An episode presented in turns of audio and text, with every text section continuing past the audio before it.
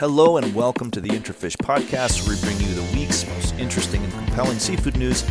I'm Drew Cherry, editor at Intrafish, and it's been a busy week. Just today, some bombshell news the European Union made a ruling that Norwegian salmon producers had acted in cartel like ways to fix prices of salmon going into the bloc.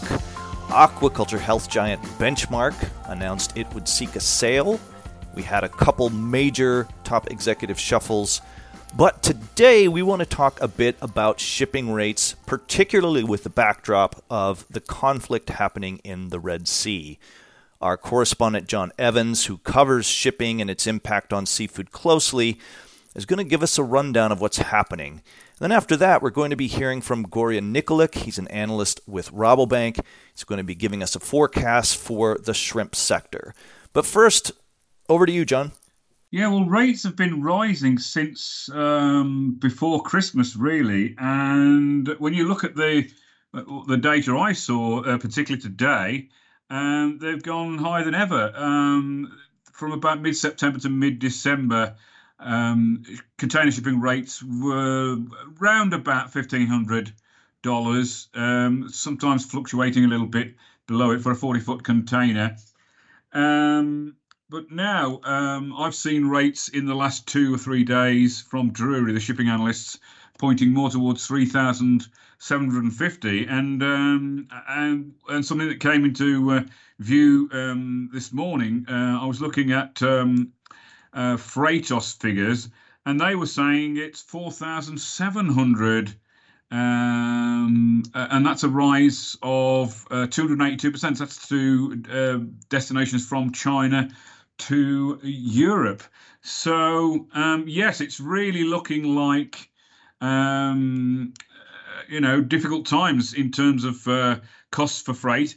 And I suppose the question is, and you, are going to ask me, Drew, are we heading back to the days of twenty thousand dollars that we saw during the height of the pandemic?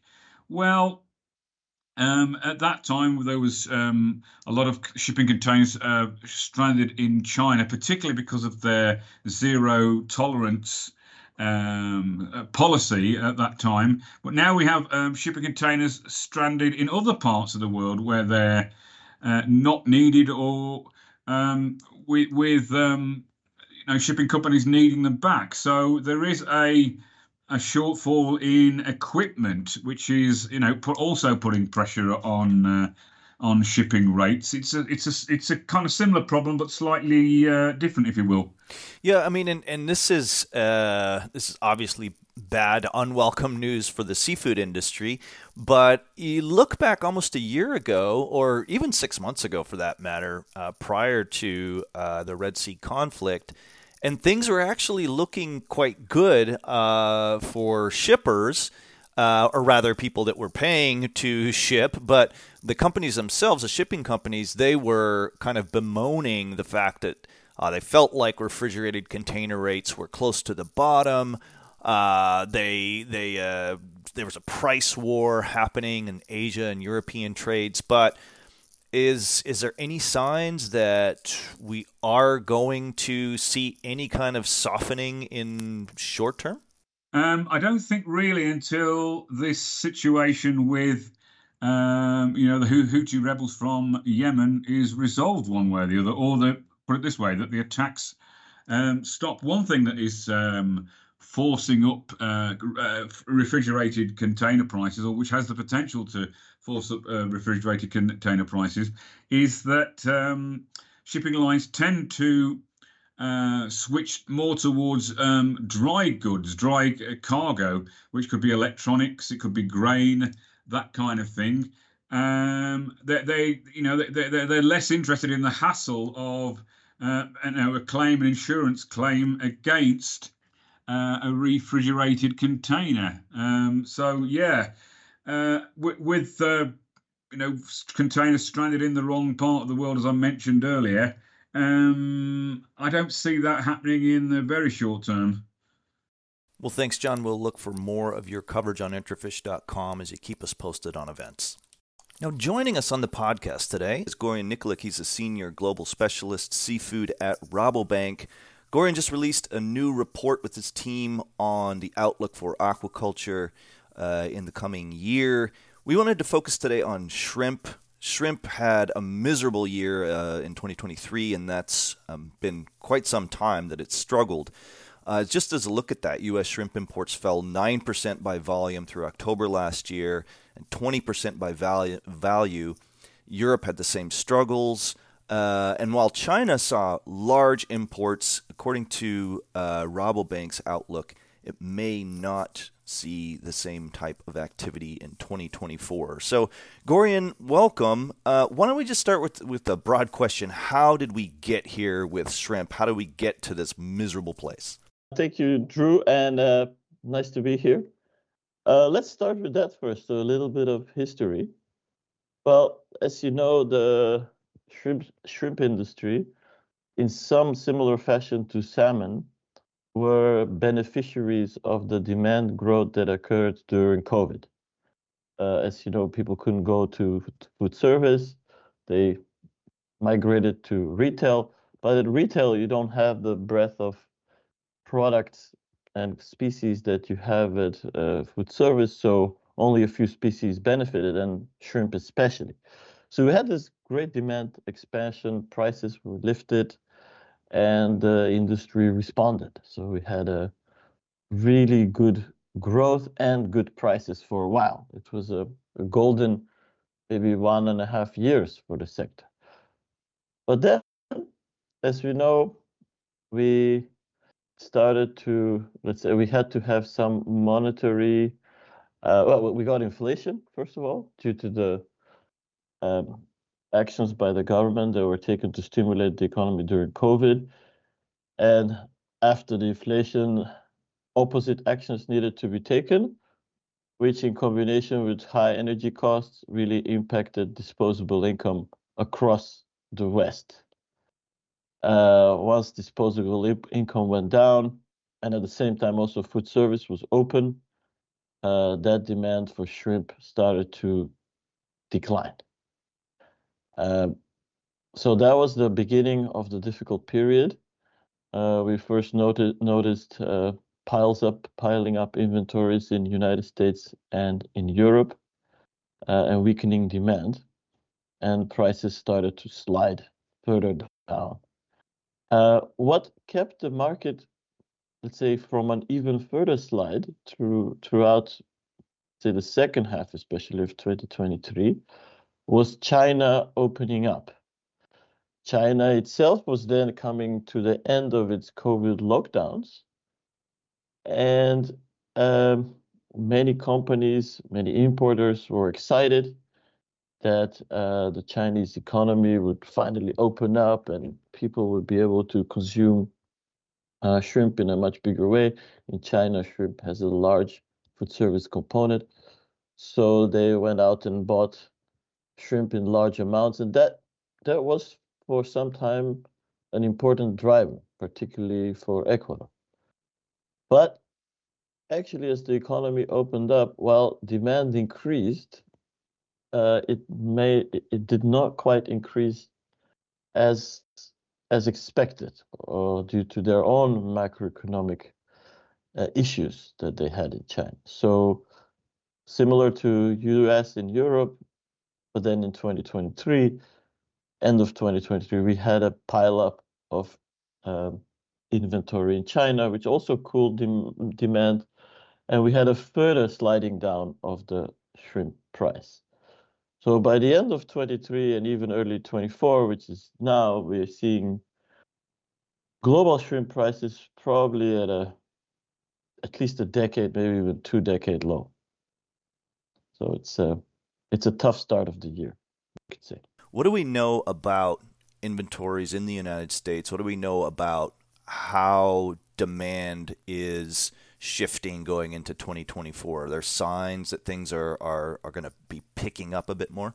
Oh, definitely. Definitely. So I think certainly for the US, the signs are most clear that we reached uh, some kind of a bottom we are looking at the, delta of the value and volume of imports and probably the bottom was, let's say, the, the worst point of import demand was reached around June, July. And after that, we've seen incrementally improving numbers. Um, and that coincides also with improvements uh, in the economy. Inflation is becoming a bit more under control. Disposable income is improving due to lower uh, energy costs. And at the same time, actually, we did not see any increase in uh, unemployment. Employment has stayed high, wages have come up. So all of these are good signs that, that the US is, is beyond the low point and growing, not at a fast pace and not yet fully recovered to the high point it was perhaps in 2022, but definitely growing again. So, so we should see slight positive demand in the US market throughout 2024. You know, that slide in prices from, uh, well, it's been sliding for quite some time. We hit a, a massive high in 2021, right, in November. Yeah.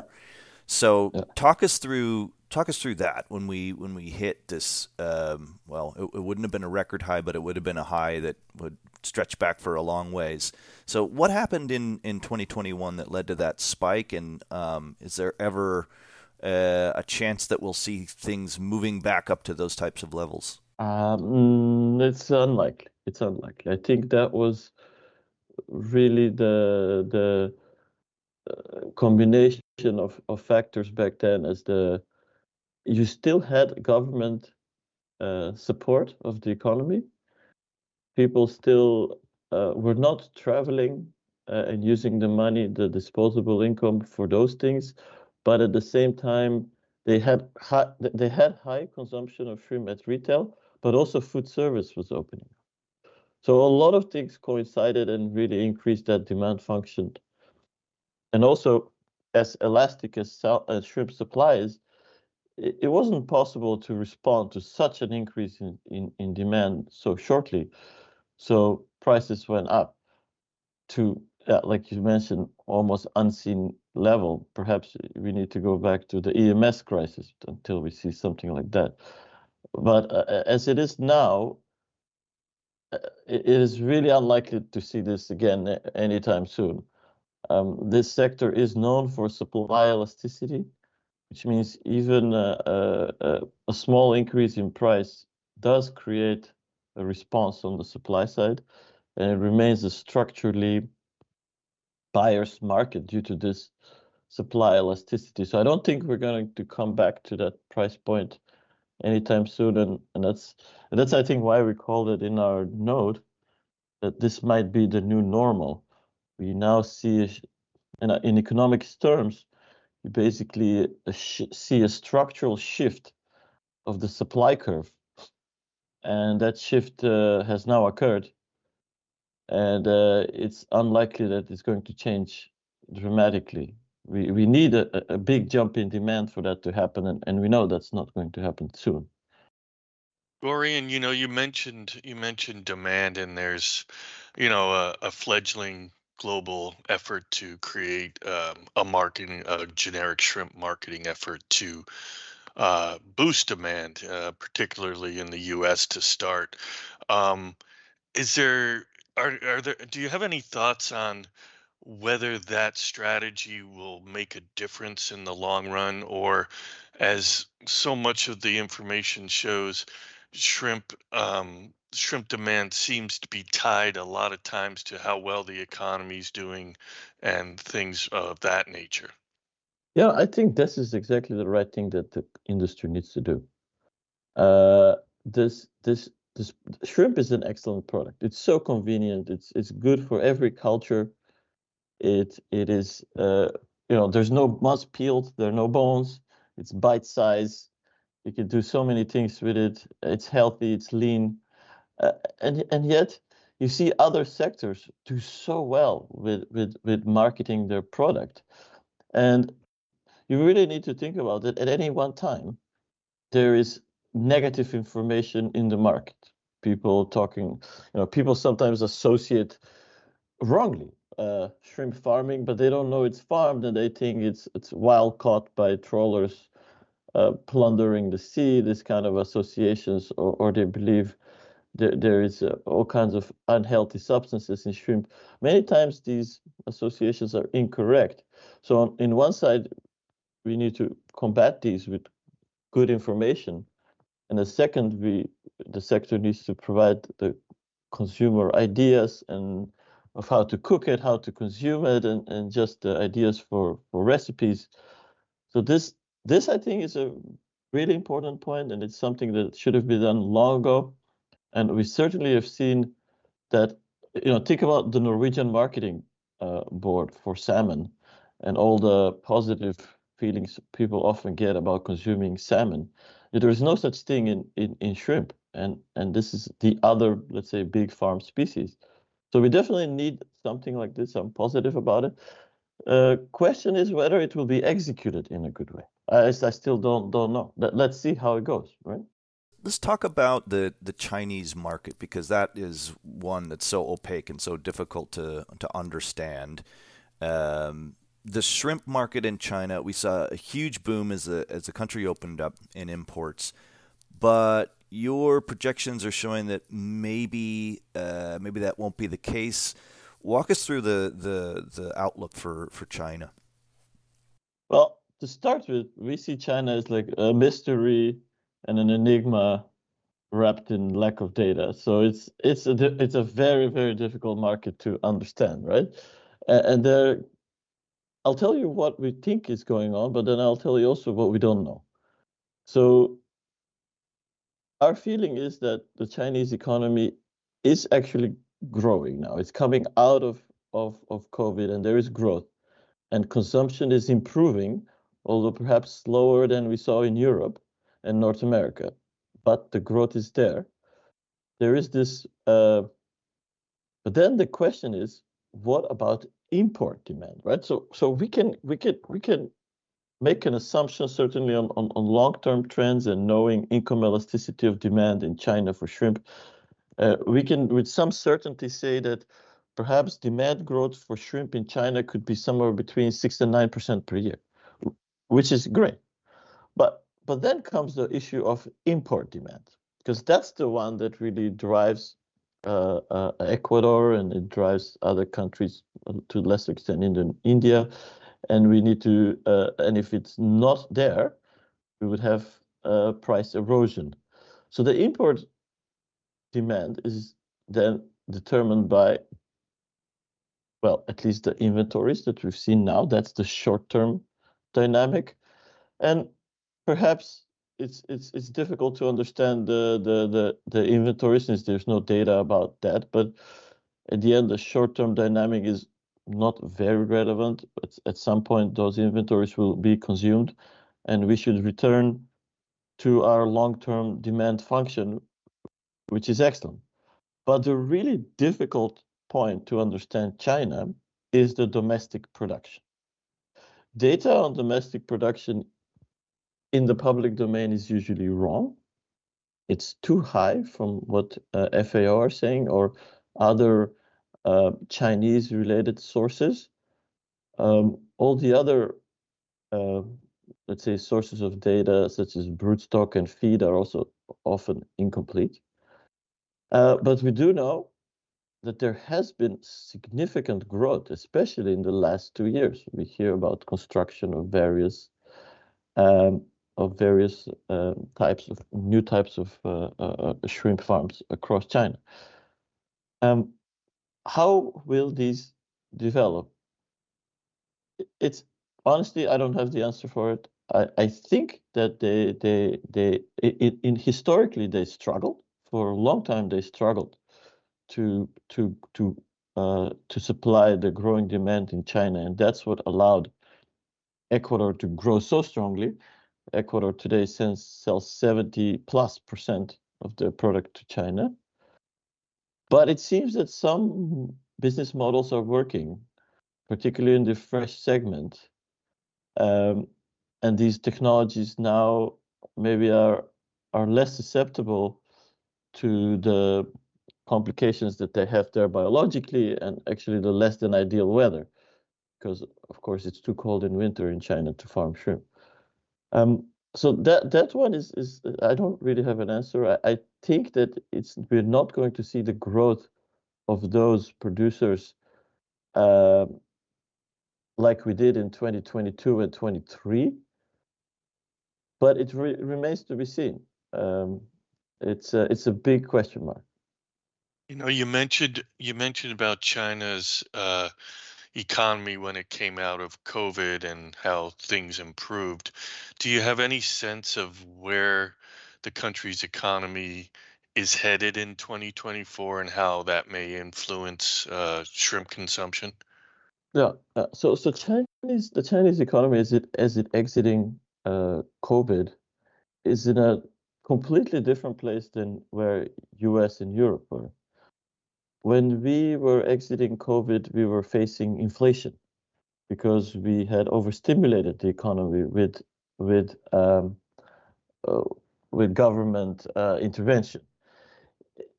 In China, they're facing deflation. They're facing that many consumers have realized that perhaps they need to save more, and it's already a country which saves a lot uh, a lot of the savings that people have are actually in real estate. Their pension fund is, in fact, real estate. That has collapsed. Uh, the, the, the, they're worried about the, the, the entire, let's say, healthy, healthiness of the real estate market. And that creates a negative consumer sentiment and higher degree of, of saving. Now, when people save more, they typically spend less. So that that puts a, a, a brake on consumption. And now we're seeing that the Chinese government will probably come out with stimulus. And it's interesting if they actually come up with a new type of stimulus, because until now, they've usually wanted to stimulate to to to to uh, improve production. They usually focused on exporting uh, or productive assets what is needed now is to stimulate consumption. Uh, so we do expect uh, perhaps lower interest rates in China and other types of uh, uh government intervention, but it's kind of unknown territory. We we haven't really been here before uh, with China. China always had strong growth in consumption, and now this is one of the first moments where we're really seeing this kind of downtrend. And I think part of the downtrend is long term, because we also are, are seeing uh, the population, the first time uh, negative population, right? So now we had 9 million babies born in 2023, which is lower than the previous year. There are a number of things that will be permanent and a few others that uh, that perhaps are temporary when it comes to Chinese consumption. So the the decline uh, in in population and this potential flattening off of the power of the Chinese consumer to purchase shrimp, that's going to have an impact on the production, not just in China, but you mentioned Ecuador, and Ecuador has really hitched its wagon to China uh, and has seen massive growth because of that. So tell us a little bit about how concerned you are about Ecuador with this softening in China. No, no, that's absolutely right. I, I, I think China, Ecuador has been by far the most important beneficiary of uh, Chinese growth. And if China, now China is going to slow down definitely compared to 2023 more the long-term question is, will there be, again, demand growth? And like we said before, we cannot really judge it, given that there is also domestic production. Uh, but the current assumption, current scenario is of a lower rate of growth of Chinese import demand. And that means that Ecuador if Ecuador grows considerably more than that, let's just make some assumption figures. Let's say Chinese import demand for shrimp falls from 9% to perhaps 4 or 5%. Still very, very, very good for Western standards, but uh, it is far less than what Ecuadorian historical growth rate has been. So that means if Ecuador does not follow this growth pattern also that Ecuadorian supply will then spill over into the European uh, and also US and maybe even Japanese and Korean markets. And we saw that happening back in 2020 when you remember when the Chinese found some COVID on a package of Ecuadorian frozen shrimp and then they blocked the sales for a while and you saw that spillover happen pretty quickly. Uh, but that does mean that the the industry, the Ecuadorian industry, will, will grow slower or face lower prices. But then everyone will have lower prices, including Europe, including the uh, uh, and thus including India and uh, and Vietnam and Indonesia. So the the true competition between these producers will really uh, begin once we have that type of uh, slowdown in China. At the moment, I still think that the competition between these is only in some markets, a little, mostly in Europe, and a little bit in, in the U.S. What would be the impact on Ecuador's producers if that scenario unfolds? Are they are they in a tough spot right now and, and could get worse? I think they're in a tough spot already now. The, the their prices are actually now lower than the prices that are being that are faced by the Indians and the Vietnamese uh, uh, and the Indonesians, and uh, so it's already starting. The scenario is already there for Ecuador to start pulling volume out of China and bring it into the other markets. But then they need to invest in uh, processing capacity and more be or go head to head to some of these other producers. Now, I do think that they are very efficient, and they will probably carve out a strong uh, position in in the West and in let's say other markets. Uh, but it does mean that we are we're going to face uh, let's say a long long period of uh, of low of low, low prices, un- unless there is a slowdown in the supply growth. Right? So let's talk about the other key producers, Gorjan, then uh, outside of Ecuador. Um, give us your, your view on India. Uh, shrimp export volumes were up year to date um, last year. There's some some things on the horizon though for India that also are maybe a little concerning about their uh, uh, their production. Yeah, so very, India, India has been very interesting in 2023. So uh, initially, we, we heard everybody in India talking about really high costs and, and the prices are coming down, and uh, particularly as they're exposed to the US, and, and the, the peak of the difficulty was, let's say, in the first half of 2023. And by then, everyone that I spoke to was describing that 2023 will be a year when India corrects quite sharply to balance the market. That some people said 15%, some people said 20. I even heard someone said 25% decline in India. And then I looked at some of the numbers, such as the imports of broodstock. And as we know, India is a, is is really uh, uh, import dependent on broodstock, and the broodstock numbers with a lag of maybe six months or more, they can be an indicator of what Indian production should be like. So at, at one point during 2023, broodstock imports were down 48%. So you can imagine that kind of supported those views that India's supply should come down. But to the surprise of pretty much everyone that I know, Q3 was very strong actually almost one of the strongest quarters of exports India's ever had. And actually, Q1 was strong too because allegedly they had inventory from the previous year. So overall, it looks like that despite the slide in prices, India did not decline in production in 2023. And if it did, maybe it's only 1 or 2%. And certainly, uh, you see them getting market share back in the United States in the last few months. So what has really happened here? Uh, the, the, the guesses are that, well, some of this volume may have been indeed inventory. So, okay, maybe the production growth was a little bit more negative, maybe 3 or 4%. But another theory uh, is that density has come down in response to the lower prices. But with the decline in density, the problems that they had before, such as uh, mortality and low growth, there was less stress in the farm with less shrimp. Much more of them survived and grew to better size. And at the end, productivity had improved.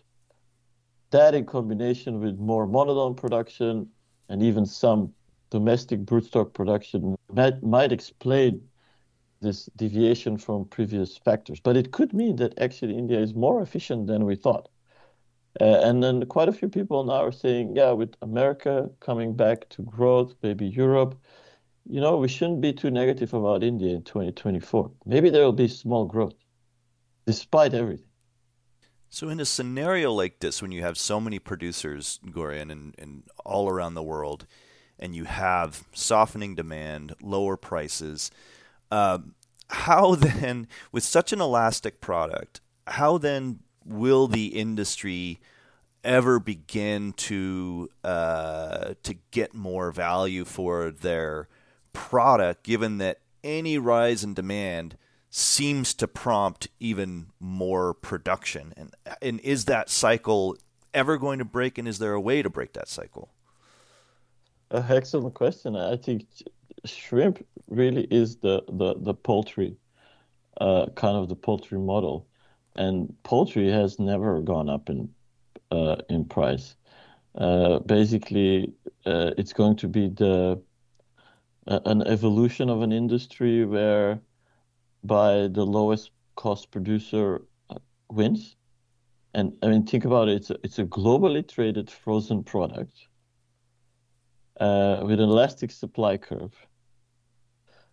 So the the the it's you can almost guarantee that this industry long term will face declining prices. Uh, of course, if if we were a, a, mature sector and let's say we are having increasing feed costs of feed and then cost is going up, then you can maybe assume prices will sort of follow the cost of production. But but in here we're also an immature sector. There's so much more technology to go into this industry. We we look at a, a variable called technology penetration, and and you notice that it's so limited in shrimp. The delta of productivity between the best performers and the lowest performers is is enormous. Uh, we heard that in in Ecuador, when a, a large producer that has fully technified, as they call it, a technified farm, when they buy land from the least productive part of the country, which they kind of do, and the prices are very low, the increase in productivity could be between six to 10 times per hectare. So we still have a long, long way to go in this industry to improve productivity. it, it is one of the species that has the highest mortality Oh, actually, I, am pretty sure it is the species any of any let's say animal farm species. It has the highest mortality of any cycle, even if you measure it on a per week basis. So not the full cycle, but a per week basis. It has the highest mortality. So there are so many things that the sector still can improve. That yeah, we're going to see long term low prices, even maybe further declining prices, but at the end the industry will flourish because there's just still so much uh, more to do on the efficiency side. Gorjan, give us a best case scenario for 2024 and a worst case scenario for 2024. Yeah, well, what we're hoping for, what we're hoping for is that suddenly China will surprise us. And I mean, we we already have a good feeling that Europe and US will come up in demand gradually, and I, I'm not hoping for a big jump there, but a really good surprise in China that, that, that suddenly cons- consumer sentiment is not that bad and uh, and that people really love uh, um, to to buy product from Ecuador, and that domestic production has maybe slowed down or flat, and suddenly we have this great growth of eight nine percent in China. That would be a boost on its own, and if the industry, you know, they don't have to have negative production. I don't think any of the producers need to con- contract anymore in 2024. But if they keep it flat and maybe even single digit production, that would then balance the market to a point where inventories would be consumed globally and we would have a uptick in the price and, and, and a recovery in profitability. That that would be our our you know what we hope for. Now the best case scenario is that suddenly Ecuador does another double digit production, followed by India that also produce more because somehow they found more efficiency. Uh, and then China doesn't recover. And even worse, maybe Europe actually hasn't reached the bottom yet. So those that in that scenario, we we we still go further down, and we make more losses for the farmers uh, of this of the species.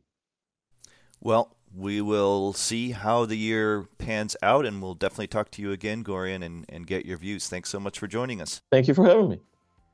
Well, that's it for this week's podcast. Thank you again, Gorjan Nikolik, for joining us. We will be back next week with more news and views on the seafood industry. Remember, you can go to intrafish.com and find all our news around the clock. And don't forget, we will be hosting an event in Boston coming up on March 11th. We've got a fantastic lineup of speakers. We'll have discussions and debates. Go to intrafish.com or intrafishevents.com to get your ticket. Bye for now.